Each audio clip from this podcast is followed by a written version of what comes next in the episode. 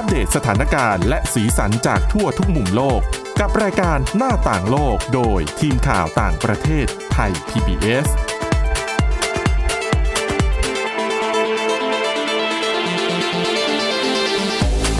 สวัสดีครับต้อนรับคุณผู้ฟังสู่รายการหน้าต่างโลกกับทีมข่าวต่างประเทศไทย PBS นะครับวันนี้อยู่กับคุณกรีนจิรวัฒน์มาสุขและผมก้าวพงษ์สทัศน์สุขพงศ์ครับครับผมสวัสดีครับวันนี้มีหลากหลายเรื่องราวนำมาฝากคุณผู้ฟังเช่นเคยนะครับทั้งเรื่องของวิกฤตโควิด -19 ในอาเซียนที่ดูเหมือนตอนนี้หลายประเทศจะคุมไม่อยู่แล้วแล้วอาเซียนก็กลายเป็นจุดศูนย์กลางการระบาดของโควิด -19 ระลอกใหม่ด้วยนะครับผมคุณกรีนจะพาไปสำรวจภาษีของผ้าอนามัยตอนนี้กำลังเป็นประเด็นร้อนเหมือนกันแล้วก็เรื่องของกีฬาโอลิมปิกด้วยนะคุณใช่ครับผมเอามาที่กันเรื่องแรกก่อนเลยดีกว่านะฮะถ้าพูดถึงประเทศอิตาลีคุณก้าวคิดถึงอะไรหลายอย่างเลยนะครับถ้าของกินเนี่ยก็คือพิซซ่าแล้วก็ถ้าสถานที่ท่องเที่ยวก็คือหอเอ็นปีซ่าเหมือนกันแน่นอนใครที่นึกถึงอิตาลีต้นกำเนิดก็คือแบบนึกถึงภาพของพิซซ่าก่อนเลยแต่ว่าเรื่องดราม่าเรื่องนี้เนี่ยมันเกิดขึ้นในการแข่งขันโอลิมปิกครับที่โตเกียวประเทศญี่ปุ่นนะฮะแล้วมันไปเกี่ยวข้องอะไรกับเกาหลีใต้ก็คือเกาหลีใต้เนี่ยเขาออกมาบอกว่า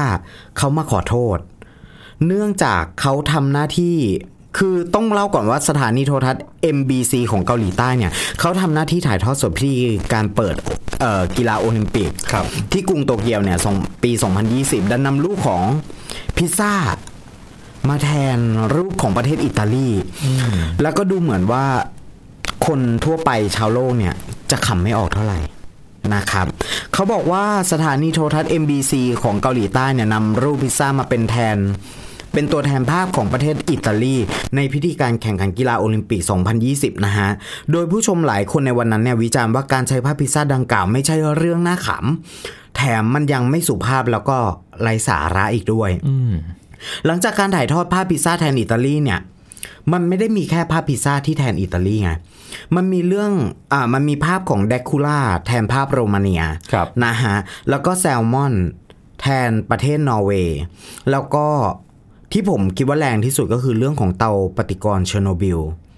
แทนยูเครนนะครับทาง MBC เนี่ยก็เริ่มรู้สึกตัวได้ว่าพวกเขากำลังถูกวิจารณ์อย่างหนักในโลกโซเชียลว่ามันเป็นมุกตลกหลายอ่ะคือใครก็ทราบแหละว่าภาพพวกเนี้ยมันเกิดขึ้นที่ใดมันอยู่ที่ใดอะไรอย่างเงี้ยฮะแต่ว่าต้นกำเนิดของกีฬาโอลิมปิกจริงๆมันก็คือการสามัคคีการให้เกียรติซึ่งกันและกันเป็นน้ำหนึ่งใจเดียวกันใช่ครับแต่ทีนี้ปุ๊บอันนี้มันกลายเป็นมุกตลกลายที่แบบว่าขำไม่ออกทางสถานี MBC เนี่ยเขาก็เลยจึงออกมาแถลงขอโทษเมื่อวันที่26กรกฎาคมฮะโดยพวกเขาระบุว่าความผิดพลาดครั้งนี้เป็นความผิดพลาดที่หาข้ออ้างไม่ได้นะครับแล้วก็ทางพักซุงเจผู้บริหารสูงสุดของ MBC เนี่ยก็กล่าวขอโทษแล้วก็บอกว่าขอโค้งศีรษะลงและแสดงความเสียใจอย่างสุดซึ้งครับเขาทำลายคุณค่าของมิตรภาพความเป็นหนึ่งเดียวกันแล้วก็ความกลมเกลียวของกีฬาโอลิมปิกไปพรรคยังระบุย้ำว่าเขาจะทำทุกหนทางเพื่อไม่ให้เกิดความผิดพลาดเหล่านี้ขึ้นอีกเราต้องอธิบายก่อนว่าในทุกๆของการถ่ายทอดสดพิธีเปิดเนี่ยแต่ละประเทศก็จะรับหน้าที่ในการดึงสัญญาณสดไปพอดึงสัญญาณสดไปเนี่ยแต่ละประเทศก็จะมีการแบบพอสัญญาณสดถ่ายทอดไปที่ประเทศนี้ตอนเดินพาเหรดเนี่ยก็จะขึ้นเป็นชื่อประเทศหรืออะไรอย่างเงี้ยว่าเป็นตัวแทนจากประเทศไหนมาเดินพาเหรดอะไรอย่างเงี้ยฮะแต่ว่าของเขาเนี่ยขึ้นเป็นภาพพิซซ่าแทนประเทศอิตาลีปลาแซลมอนแทนนอร์เวย์นะฮะอันนี้ก็เลยเป็นจุดที่โดนกล่าวถึงกันอย่างมากคือจริงๆเรื่องของอาหารเนี่ยยังไม่น่าโกรธเท่ายูเครนไหมครับผม ใช่นะเขาบอกว่านอกจากนี้แล้วนอกจากการใช้ภาพแทนประเทศต่างๆแล้วเนี่ยยังได้ขึ้นคำบรรยายถึงประเทศต่างๆที่ดูแบบไม่ค่อยเข้าท่าเท่าไหร่เช่นกรณีของเฮติที่พวกเขาอธิบายว่ากำลังเผชิญหน้าอยู่กับความไม่สงบทางการเมืองหลังประธานาธิบดีถูกสังหาร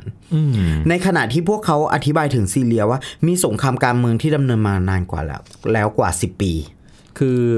คำอธิบายแบบนี้ปกตินะครับก็จะเป็นคนภาคใช่ไหมเวลามีการแข่งขันพิธีเปิดคนภาคก็จะเป็นคนทำหน้าที่แต่ว่าพอแบบนี้ไปขึ้นแบบนั้นเลยก็ดูไม่เหมาะสมเท่าไหร่เนาะใช่แต่ต้องบอกก่อนว่ากรณีผิดพลาดของ MBC ในครั้งนี้เนี่ยมันไม่ได้เกิดขึ้นครั้งแรกนะครับ เพราะว่าถ้าย้อนกลับไปการแข่งขันกีฬาโอลิมปิกเมื่อปี 2008 เนี่ยณกรุงปักกิ่งประเทศจีนเนี่ย MBC เองก็เคยขึ้นคำบรรยายถึงประเทศซิมบับเวว่าประเทศที่กำลังประสบปัญหาการเงินเฟ้ออย่างร้ายแรงจนถูกวิพากษ์วิจารณ์แต่ก็ไม่เข็ดมาปีนี้เอาใหม่นะเรื่องนี้ก็อาจจะเป็นอุทาหรณ์สำหรับการใช้ภาพที่เหมารวมไปนิยามคนอื่นการจัดคนนั้นคนนี้ว่าเป็นยังไงว่าถ้าอิตาลีก็ต้องเป็นพิซซ่าถ้าเป็นนอร์เวย์ก็ต้องเป็นแซลมอนอะไรอย่างเงี้ยจริงๆคนเรามันก็หลากหลายนะครับมันเป็นความครีเอทีฟบนความไม่สร้างสรรค์น่ะใช่จะพูดยังไงดีอาจจะเป็นบทเรียนให้สื่อหลายๆที่ด้วยในการทำงานในลักษณะนี้ต่อไปในอนาคตด้วยนะครับไหนๆเรามาแตะเรื่องโอลิมปิกแล้วผมขอพูดเรื่องนี้ต่อละกันเรื่องโอลิมปิกต่อเลยคุณคิดว่ากีฬาชนิดไหนที่ไม่ควรจะมีอยู่ในโอลิมปิกจริงๆก็เคยมีการพูดถึงหลายๆอย่างเรื่องของดวลปืนด้วยไหมครับถูกต้องเลยฮะกีฬาดวลปืนคุณผู้ฟังอาจจะไม่ค่อยคุ้นหูเท่าไหร่ส่วนมากมันจะอยู่ในภาพยนตร์ไงส่วนมากมันจะอยู่ในภาพยนตร์คาวบอยที่แบบว่ามีกิจกรรมดวลปืนกันหนังคาวบอยยุคเก่าๆอะไรอย่างเงี้ยต่างคนต่างยืนหันหลังแล้วก็ก้าวเท้าเดินออกจากกันคนละก้าวนึกภาพออกมาแล้วก็พอถึงจังหวะปุ๊บก็จะสตาร์ทปุ๊บเขาก็หันหน้ามาแล้วก็ยิงปืนใส่กันอะไรอย่างเงี้ยแต่กีฬาดวลปืนครับมันเคยมีจริงๆนะต้องบอกว่ามหกรรมกีฬาโอลิมปิกนั้นเกิดขึ้นครั้งแรกในปี1896ที่กรุงเอเธนประเทศกรีซนะฮะผ่านมาแล้วกว่า100 ปีที่มีการเปลี่ยนแปลงการแข่งขันต่างๆอยู่เสมอในนั้นก็คือกีฬาโอลิมปิกปี1908ฮะนอกจากจะเป็นครั้งแรกที่มีการบรรจุกีฬาดวลปืนเข้ามาร่วมการแข่งขันแล้วเนี่ยยังเป็นครั้งสุดท้ายด้วยที่มีกีฬาดวลปืนอยู่ในบรรจุอยู่ในกีฬาโอลิมปิกนะฮะครับเขาบอกว่าในสมัยก่อนเนี่ยจะเป็นการตัดสินฝีมือการยิงปืนของแต่ละคนแล้วก็ยังใช้แก้ปัญหาไม่ลงรอยกันด้วยนะฮะความถูกต้องจึงต้องมาพร้อมกับชัยชนะและผู้แพ้บางครั้งก็แลกด้วยความตายเสมอเริ่มรู้ถึงความอันตรายหรือยังฮะแม้ว่าจะดูป่าเถื่อนไปบ้างแต่จริงๆแล้วมันคือการต่อสู้ระหว่างผู้รักษากฎหมายและผู้กระทำผิดกฎหมายด้วยอาวุธปืนต่างหากนะฮะเกี่ยวกับการดวลปืนอย่างไรก็ตามเนี่ยยุคสมัยที่เจริญขึ้นมีวัฒนธรรมและเทคโนโลยีเข้ามากิจกรรมดวลปืนเนี่ยจึงกลายเป็นกิจกรรมที่มันล้าหลังแล้วก็ไม่ค่อยได้รับความนิยมเท่าไหร่ถึงขนาดกลายเป็นเรื่องผิดกฎหมายเพราะว่ามันสุ่มเสี่ยงที่จะทำให้คนเสียชีวิตทว่ามีคนบางกลุ่มให้เห็นด้วยกับความตื่นเต้นจากการดวลปืนแล้วก็เปลี่ยนจากกิจกรรมคอขาดบาดตายมาเป็นกิจกรรมกีฬาสมัยใหม่ที่ไม่ได้ทำให้ใครตายหรือว่าอาจจะมีบาดเจ็บบ้างเป็นธรรมดาแต่เปลี่ยนอุปกรณ์จากกระสุนจริงมาเป็นขี้ผึ้งและมีการใส่เครื่องป้องกันเพื่อความปลอดภัยของนักกีฬาหมายถึงในสมัยนั้นฮะที่เหลือก็ใส่ความกล้าแค่กล้าลงไปเล่นอย่างไรก็ตามในยุคสมัยที่มันเจริญขึ้นเนี่ยวัฒนธรรมและเทคโนโลยีเข้ามากิจกรรมดวลปืนจึงกลายเป็นสิ่งที่ล้าหลังอย่างที่บอกว่ามันก็ถูกถอดออกไปตั้งแต่ปี1908จุดเริ่มต้นของกีฬาดวลปืนเนี่ยมาจากแพทย์ผู้ข้างใครการดวลเนี่ยเขาได้พัฒนาอาวุธปืนขึ้นมาเพื่อทดสอบทักษะการดวลของตัวเองที่มันไม่เป็นอันตรายต่อคนอื่นโดยดัดแปลงกระสุนพิเศษที่ได้จากไขมันวัวและเบริยมซัลเฟตนะฮะซึ่งเป็นสารทึบแสงใช้สำหรับการเอ็กซเรย์ร่วมกับผู้ผลิตปืนพกให้ช่วยสร้างปืนที่สามารถยิงกระสุนลักษณะนี้ได้ความนิยมของกีฬาดวลปืนเนี่ยเพิ่มขึ้นอย่างมากในสมัยนั้นนะฮะในปี1904เนี่ยก่อนที่จะมีการบรรจุลงไปในโอลิมปิกเนี่ยประเทศฝรั่งเศสเนี่ยเป็นศูนย์รวมของคนที่ชื่นชอบการดวลปืนในสมัยนั้นรวมถึงประธานาธิบดีของฝรั่งเศสเนี่ยเริ่มเห็นว่ากีฬาดวลปืนเนี่ยมันน่าสนใจมากขึ้นกฎกติกาก็คือต่างฝ่ายต่างถือปืนที่เป็นพิเศษที่ทำขึ้นมาเนี่ยและผลักดันจนสามารถเข้าเป็นหนึ่งในกีฬาโอลิมปิกได้เนี่ยจะมีการแข่งขันเป็นประเภทดวลปืนระยะ20เมตรและ30เมตรใกล้อยู่นะ20เมตร30เมตรอย่างไรก็ตามเนี่ยโอลิมปิกในครั้งนั้นก็ถือว่ามันหลังจากเกิดปีนั้นก็ตามมาด้วยการเกิดสงครามโลกครั้งที่1จึงทำให้ลักษณะของการหยิบปืนเข้าหากันมันไม่ใช่ภาพของความสนุกหรือกีฬาอีกต่อไปที่ควรค่าแก่การบรรจุในโอลิมปิกเขาก็เลยถอดกีฬาชนิดนี้ออกจากการแข่งขันกีฬาโอลิมปิกแต่กีฬายิงปืนในทุกวันนี้มันก็ยังเป็นส่วนหนึ่งของกีฬาโอลิมปิกอยู่ยิงปืนยิงเป้าบินเมื่อ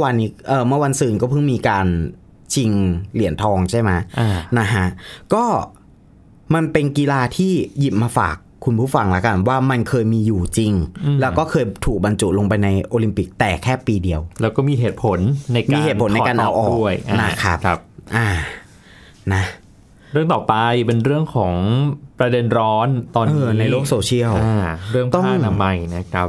บอกว่าในไทยเนี่ยมีการปรับเปลี่ยนผ้าอนามัยชนิดแท่งใช่ไหมเขาเรียกชนิดสอดนะฮะให้กลายไปเป็นคือกลุ่มเครื่องสำอางผลิตภัณฑ์เครื่องสำอางเพราะฉะนั้นเนี่ยมันจะมีผลกับเรื่องของการขึ้นภาษีแต่ว่าตอนนี้มันก็มีข่าวมาแก้ต่างๆนานาแหละว่าไม่นะมันยังไม่ได้ขึ้นภาษีมันยังอยู่ที่VAT 7% อยู่ยังอยู่นู่นนี่นั่นอยู่แต่ด้วยตามตัวบทกฎหมายเนี่ยพอมันเป็นอย่างเงี้ยมันก็บ่งชี้ไปได้ว่าเขาเรียกว่าอะไรมันสามารถบ่งชี้แล้วก็ทำให้ประชาชนเข้าใจผิดได้ว่ามันจะถูกปรับราคาภาษีขึ้นทีนี้ปุ๊บผมก็เลยหยิบเรื่องนี้มาพูดให้ฟังว่าในชีวิตหนึ่งของผู้หญิงเนี่ยจะต้องมีประจำเดือนอยู่ประมาณ 2,535 วันนะครับโดยประมาณหรือว่าจะพูดว่าผู้หญิงเนี่ยจะต้องมีกำลังทรัพย์มากพอที่จะเอามาใช้จ่ายเพื่อจ่ายค่าผ้าอนามัยแล้วก็ในการใช้จ่ายแต่ละครั้งเนี่ยมันก็คือการจ่ายแวตไปด้วยและสิ่งอื่นที่เกี่ยวข้องกับการมีประจำเดือนเนี่ยรวมแล้วเกือบจะ7ปีและที่ผ่านมาผ้าอนามัยก็ถูกจัดอยู่ในกลุ่มสินค้าฟุ่มเฟือยที่จะต้องเสียภาษีแพงมากกว่าปกติครับในไทยเองประเด็นเรื่องนี้นะฮะก็เป็นสิ่งที่ได้รับการพูดถึงอยู่เรื่อยๆอย่างล่าสุดก็อย่างที่บอกว่ามันใน Twitter นะก็มีการถกเถียงกันเรื่องความจำเป็นของผ้าอนามัยซึ่งปัญหาอยู่ที่ราคาผ้าอนามัยที่แพงเกินกว่าคนรายได้น้อยจะสามารถเข้าถึงได้และอาจจะส่งผลต่อสุขภาวะอนามัยของผู้หญิงเพราะใน1เดือนเนี่ยผู้หญิงต้องแบ่งเงินสำหรับผ้าอนามัยมากกว่า100บาทขึ้นไปใช้จ่ายกับค่าผ้าอนามัยดังนั้นหลายคนก็เลยตั้งคำถามกับราคาที่มันเกิดขึ้นอยู่ตอนนี้ว่ามันถูกต้องหรือเปล่าผมเลยไปหยิบหลายๆประเทศมาให้คุณผู้ฟังได้ฟังกันว่ามันมีวิธีการแก้ไขยังไงแต่ละประเทศใช้วิธีกันยังไงนะฮะตอนนี้เนี่ยประจำเดือนจึงกลายเป็นเรื่องการเมืองอย่างหลีกเลี่ยงไม่ได้มันเกี่ยวพันกันไปแล้วใช่และนั่นก็ทำให้ผู้หญิงหลายคนในหลายประเทศเนี่ยลุกขึ้นมาเรียกร้องให้ปลดภาษีของผ้าอนามัยซะแล้วก็อาจจะขยับไปถึงขั้นให้เป็นสวัสดิการของรัฐเป็นการแจกให้กับผู้หญิงที่ไม่สามารถเข้าถึงได้เช่นนักเรียนหรือคนที่มีรายได้น้อยเพื่ออะไรเพื่อสุขภาวะที่ดีของผู้หญิงไปดูกันว่ามีประเทศไหนบ้างที่รัฐลุกขึ้นมาปรับเปลี่ยนนโยบายผ้าอนามัยกันแล้วบ้างนะฮะไปดูกันที่เคนยาครับประเทศแรกที่เดินหน้าเรื่องการยกเลิกภาษีผ้าอนามัยตั้งแต่ปี 2004 ครับเขาไม่ได้เพิ่งเริ่มทำนะทำมาตั้งแต่ปี 2004 แล้วก็ปีค.ศ. 2011รัฐบาลมีงบประมาณ$3 ล้านสหรัฐเพื่อแจกจ่ายผ้าอนามัยให้โรงเรียนและก็ชุมชนที่ยากไร้นะฮะนอกจากนี้ก็มีประเทศที่ยกเลิกภาษีสำหรับผ้าอนามัยแล้วก็คือไอร์แลนด์จาไมกานิคารากัวไนจีเรียแทนซาเนียเลบานอนแล้วก็มาเลเซียยกเลิกไปแล้วสกอตแลนด์นะเป็นประเทศแรกที่แจกผ้าอนามัยฟรีในโรงเรียนและผู้ที่มีรายได้น้อยโดยทุ่มงบกว่า$4 ล้านซึ่งเป็นหนึ่งในนโยบายแก้ปัญหาความยากจนให้คนในประเทศครับสหรัฐอเมริกานอกจากอย่างที่รู้ๆกันอยู่แล้วเนี่ยว่ามันมีรัฐ50รัฐใช่ไหมครับมี18รัฐจาก50รัฐนะที่ไม่เก็บภาษีผ้าอนามัยแล้วก็จะเป็นพวก阿拉斯加เดลาแวร์แมริแลนด์แมสซาชูเซตส์มินเนโซตาอะไรพวกเนี้ยฮะแคนาดายกเลิกภาษีอนามัยแล้วอินเดียยกเลิกภาษีผ้าอนามัย 12% แล้วแต่ก่อนอินเดียเก็บ 12% นะครับแล้วก็ออกกฎหมายใหม่ให้ผ้าอนามัยจัดอยู่ในกลุ่มภาษีสินค้าไม่จำเป็นจนเกิดตอนนั้นจึงเกิดการเรียกร้องเนี่ยให้ยกเลิกแล้วก็ประท้วงกันอยู่หลายเดือนเลยทีเดียวจนรัฐบาลยอมยกเลิกภาษีผ้าอนามัย 12% ออกนะไปดูที่ UK กันบ้าง UK เนี่ยเก็บภาษีสำหรับผ้าอนามัย 5% จากปกติเนี่ยสินค้าทั่วไปมาเก็บอยู่ที่ 20% ตอนนี้กำลังเข้าสู่ขั้นตอนการพยายามผลักดันให้ผ้าอนามัยเป็นสินค้าปลอดภาษีครับผมไปดูกันที่เยอรมันฮะเขาลดภาษีสำหรับผ้าอนามัยจาก 19% 19% ของเขาคือภาษีของฟุ่มเฟือยฮะตอนนี้เหลือแค่ 7% ภาษีของเรียกได้ว่าเป็นภาษีของใช้ในชีวิตประจำวันนะครับตั้งแต่เมื่อปี 2018ออสเตรเลียฝรั่งเศสเนเธอร์แลนด์โปรตุเกสเบลเยียมและสวิตเซอร์แลนด์รวมถึงไซปรัสด้วยเนี่ยลดภาษีจากสินค้าฟุ่มเฟือยกลายเป็นสินค้าอุปโภคบริโภคทั่วไปก็คือลดภาษีลงนั่นเองทีนี้ปุ๊บ เราก็ต้องจับตาดูกันต่อไปว่าอย่างไทยเนี่ยจะใช้วิธีไหนในการนี้แต่ว่าผมคิดว่ามันเป็นสินค้าที่ช่วยลดภาระของผู้หญิงได้อะเพราะว่ามันเป็นสิ่งที่ผู้หญิงจะต้องใช้ประจำรวมถึงมันคือพื้นฐานของการดำเนินชีวิตของผู้หญิงคือเสียงสะท้อนก็บอกว่าจริงๆมันไม่ใช่สินค้าฟุ่มเฟือยนะครับมันเป็นสินค้าที่มันมีความจำเป็นจริงๆสำหรับผู้หญิงนะครับแล้วก็รัฐก็ควรเข้ามาช่วยในเรื่องนี้ด้วยเพราะยังมีอีกหลายคนที่ยังเข้าไม่ถึงเรื่องนี้เหมือนกันนะครับเอาละครับเดี๋ยวช่วงต่อไปชวนคุยกันเรื่องของโควิด -19 ในอาเซียนกันบ้างว่าตอนนี้มีหลายประเทศมากที่กำลังเผชิญกับวิกฤตการระบาดของสายพันธุ์เดลต้านะครับหน้าต่างโลกโดยทีมข่าวต่างประเทศไทย PBS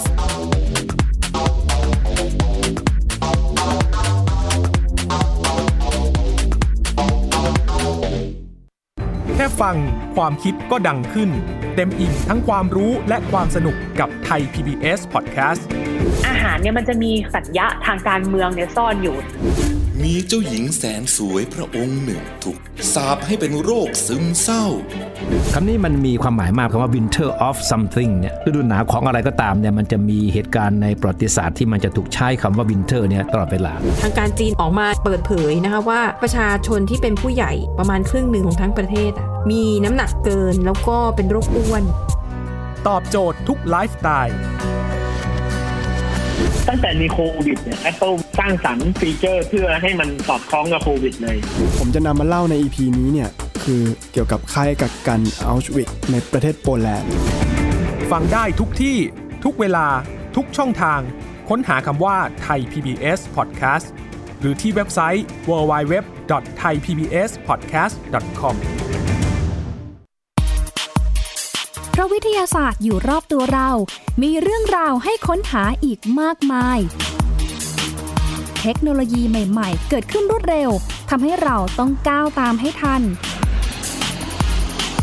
อัปเดตเรื่องราวทางวิทยาศาสตร์เทคโนโลยีและนวัตกรรมที่จะทำให้คุณทันโลกกับรายการ Science and Tech ทุกวันจันทร์ถึงวันศุกร์ทาง Thai PBS Radio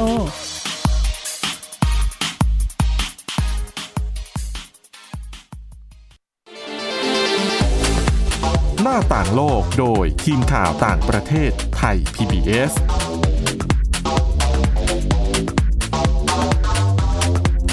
กลับมาสู่ช่วงที่2ของรายการหน้าต่างโลกนะครับช่วงนี้ชวนคุยกันเรื่องของวิกฤตโควิด -19 ในเอเชียตะวันออกเฉียงใต้กันบ้างเพราะว่าตอนนี้หลายประเทศรวมถึงไทย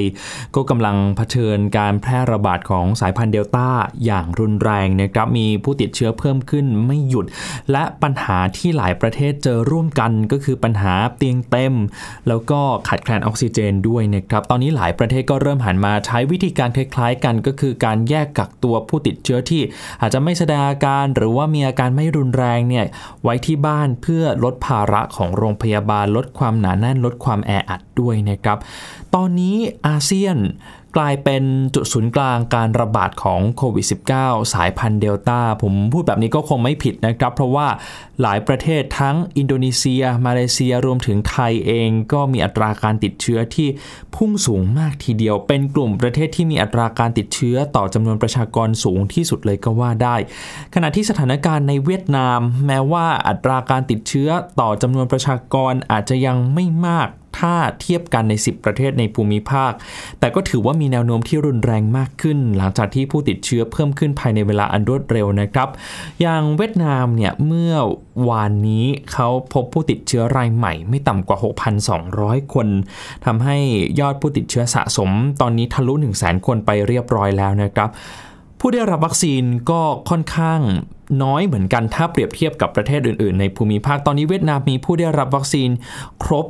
จำนวนตามกำหนดเนี่ยมีเพียง 370,000 คนคิดเป็นร้อยละ 0.4 ของประชากรกว่า90ล้านคนในประเทศนะครับรัฐบาลเวียดนามเขาก็ตระหนักถึงปัญหาที่เกิดขึ้นดีเพราะฉะนั้นเขาก็เลยมีคำสั่งปิดพื้นที่เป็นการล็อกดาวน์เมืองหลวงคือกรุงฮานอยเมื่อช่วงสุดสัปดาห์ที่ผ่านมาเพื่อควบคุมโรค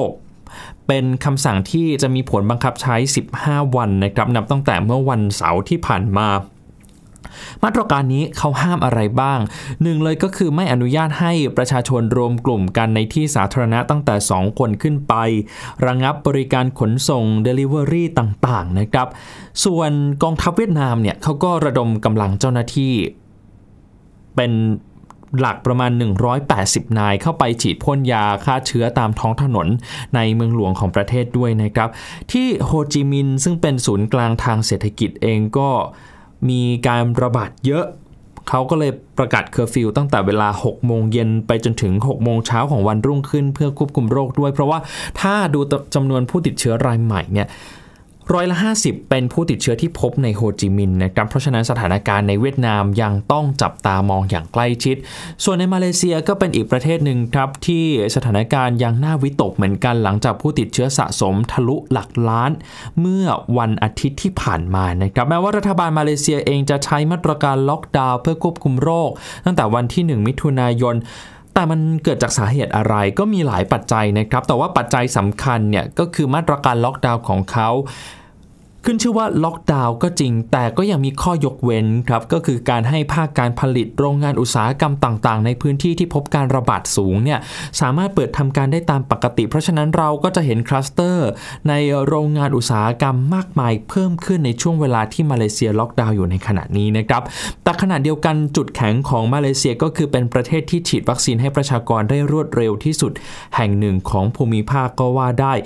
ตอนนี้ถ้านับจำนวนผู้ได้รับวัคซีนครบแล้วเนี่ยมีประมาณ5ล้านคนคิดเป็น16%ของประชากร32ล้านคนทั่วประเทศแล้วรัฐบาลของเขาก็ตั้งเป้าที่จะฉีดวัคซีนให้ครอบคลุม80%ของประชากรภายในเดือนธันวาคมนี้ด้วยถือว่าเป็นประเทศที่มีอัตราการฉีดวัคซีนสูงเป็นอันดับต้นๆของอาเซียนก็ว่าได้นะครับส่วนที่อินโดนีเซียเนี่ยเมื่อช่วงต้นสัปดาห์ตอนนี้ประกาศแล้วครับว่าจะผ่อนปรนข้อจำกัดบางอย่างให้ธุรกิจบางประเภทเช่นร้านค้าร้านอาหารห้างสรรพสินค้าในกรุงจาการ์ตาแล้วก็อีกหลายพื้นที่ให้กลับมาเปิดบริการได้ตามปกตินะครับแต่ว่าในคำว่าตามปกติเนี่ยก็ยังมีข้อจำกัดอยู่เช่นห้างสรรพสินค้าอาจจะจำกัดจำนวนคนที่เข้าไปใช้บริการเหลือแค่25%เท่านั้นแต่สถานการณ์ก็ยังน่ากังวลครับสถานการณ์ตอนนี้เนี่ยผู้ติดเชื้อผู้เสียชีวิตก็ยังพุ่งสูงอย่างต่อเนื่องที่สำคัญครับคุณผู้ฟังมีข้อมูลจากประธานสมาคมกุมารแพทย์แห่งอินโดนีเซียนะครับเขาเปิดเผยกับนิวยอร์กไทมส์บอกว่า12.5% ของผู้ติดเชื้อรายใหม่เนี่ยเป็นเด็กนะครับและที่น่าสนใจมากไปกว่านั้นก็คือจำนวนเด็กที่เสียชีวิตจากโควิด -19 ตลอดเดือนกรกฎาคมตกสัปดาห์ละไม่ต่ำกว่า100คนคือเป็นตัวเลขที่สูงที่สุดในโลกเลยก็ว่าได้ครับผมเพราะฉะนั้นปัจจัยมันมาจากอะไรบ้างก็มีหลายปัจจัยอีกนะครับปัจจัยแรกเลยก็คือการเข้าถึงการรักษาพยาบาลเนี่ยค่อนข้างจำกัดอย่างที่เราทราบกันดีเพราะว่าตอนนี้โรงพยาบาลหลายแห่งก็ประสบกับปัญหาผู้ป่วยล้นแล้วอินโดนีเซียเองก็ยังไม่ได้มีนโยบายในการฉีดวัคซีนให้กับเด็กๆอายุ12-18 ปีด้วยนะครับเพราะฉะนั้นคนกลุ่มนี้ก็ยังเสี่ยงที่จะติดเชื้ออยู่และที่สำคัญครับมีวัฒนธรรมในการเวลาพอเด็กเกิดเนี่ยคนจะต้องไปเยี่ยมตามบ้านด้วยเพราะฉะนั้นการไปเยี่ยมตามบ้านเนี่ยนะครับก็เสี่ยงต่อการแพร่เชื้อเหมือนกันเพราะเราไม่สามารถรู้ได้เลยว่าคนที่เป็นแขกมาเยี่ยมมารับขวัญเด็กที่เกิดเนี่ยจะติดเชื้อแล้วเอาเชื้อมาแพร่ได้หรือเปล่าตอนนี้อินโดนีเซียเองก็เป็นอีกหนึ่งประเทศที่ใช้วิธีการแยกกักตัวผู้ป่วยผู้ติดเชื้อโควิด -19 ที่อาจจะอาการไม่รุนแรงไว้ที่บ้านเหมือนกันนะครับเพราะฉะนั้นผู้เชี่ยวชาญเนี่ยก็มองว่าเป็นเรื่องเสี่ยงเหมือนกันว่าการกักตัวผู้ป่วยเอาไว้ที่บ้านก็มีโอกาสที่จะแพร่เชื้อไปให้เด็กคนอื่นๆได้ทีนี้สถานการณ์เนี่ยในหลายๆประเทศมันคล้ายๆกันเลยนะครับอย่างเมื่อวันจันทร์ที่ผ่านมาที่มาเลเซียก็เริ่มมีการประท้วงของบรรดาแพทย์ที่เป็นแพทย์สัญญาจ้างเหมือนกันอยากจะให้รัฐบาลเนี่ยเข้ามาช่วยปกป้องพวกเขาให้มากกว่านี้อย่างน้อยก็มีเงินทุนอะไรต่างๆเพิ่มขึ้นเพื่อที่จะให้เขารับมือกับโควิด -19 ได้ด้วยแต่ว่าอีกหนึ่งปัญหาที่เป็นปัญหาร่วมอย่างที่ผมบอกไปก็คือเรื่องของผู้ป่วยล้นโรงพยาบาลนะครับและวิธีแก้ไขปัญหาก็คล้ายๆกันแต่ทีนี้ที่มาเลเซียเนี่ยมีวิธีการหนึ่งที่เขาใช้ตอนนี้ก็คือการตรวจเชิงรุกคุณกรีนซึ่งถือว่าได้ผลนะครับอย่างมาเลเซียกินีเนี่ยบอกว่าเมื่อวันจันทร์ที่ผ่านมามาเลเซียตรวจเชิงรุกได้ประมาณ 125,000 กว่าคนก็ถือว่าเยอะมากแต่ในจำนวนที่เยอะมากเนี่ยผู้เชี่ยวชาญในมาเลเซียบางคนก็สะท้อนออกมาในหนังสือพิมพ์ The Straits Times นะครับบอกว่า แต่จริงๆแล้วมันควรจะเยอะกว่านี้ด้วยซ้ำนะคือการตรวจเวลาแสนกว่าคนเนี่ยก็ยังถือว่าไม่ทั่วถึงแล้วก็ยังน้อยเกินไปสำหรับมาเลเซียด้วยที่ไทยตรวจเท่าไหร่นะอันนี้ไม่แน่ใจเลยนะครับ น่าจะหลักหมื่นไหมแต่ทีนี้เนี่ยที่ผมเล่ามาเนี่ยกำลังจะชี้ให้คุณผู้ฟังเห็นครับว่าจริงๆนอกจากการล็อกดาวน์อย่างเข้มข้นแล้วตอนนี้อาจจะต้องรวมถึงการตรวจเชิงรุกให้ครอบคลุมด้วยเพราะว่าการตรวจเนี่ยก็จะรู้สถานะของผู้ติดเชื้อได้ไวว่าคนติดเชื้อคนนี้อาการน้อยอาการหนักขนาดไหนเพราะฉะนั้นมีผลต่อการจัดการเตียงในโรงพยาบาลด้วยนะครับคนที่ไปตรวจแล้วก็พบว่าตัวเองติดเชื้อเนี่ยตัวเองก็จะรู้ว่าตัวเองควรจะกักตัวอยู่ที่บ้านหรือว่าเพื่อรอเตียงหรือว่าจะต้องทำยังไงในขั้นตอนต่อไปในการรักษาในการหาไม่ใช่ว่ามันไม่มีการตรวจเกิดขึ้นหรือว่าการตรวจเข้าไม่ถึงเนี่ยตัวเองก็ยังเดินทางไปซื้อของไปจับจ่ายซื้อของอะไรอย่างเงี้ยต่อเพราะฉะนั้นเนี่ยมันมีโอกาสที่จะแพร่ไปสู่คนอื่นๆนะฮะอย่างที่บอกว่าณตอนนี้มันต้องใช้หลายๆวิธีในการช่วยกันนะครับครับเอาล่ะครับนี่ก็เป็นเรื่องที่นำมาฝากกันในสัปดาห์นี้นะครับคุณผู้ฟังที่สนใจจะติดตามฟังย้อนหลังเนี่ยเข้าไปฟังในพอดแคสต์ได้นะครับใน Spotify ก็ได้หรือว่าในพอดแคสต์ของApple ก็ได้นะครับเสิร์ชชื่อรายการหน้าต่างโลกแล้วก็เลือกประเด็นที่สนใจได้เลยสำหรับวันนี้หมดเวลาแล้วครับคุณกรีนจิรวัฒน์มาสุขผมก้าวพงษ์สภัทรสุขพงษ์ลาไปก่อนนะครับสวัสดีครับสวัสดีครับ Thai PBS Podcast View the world via The Voice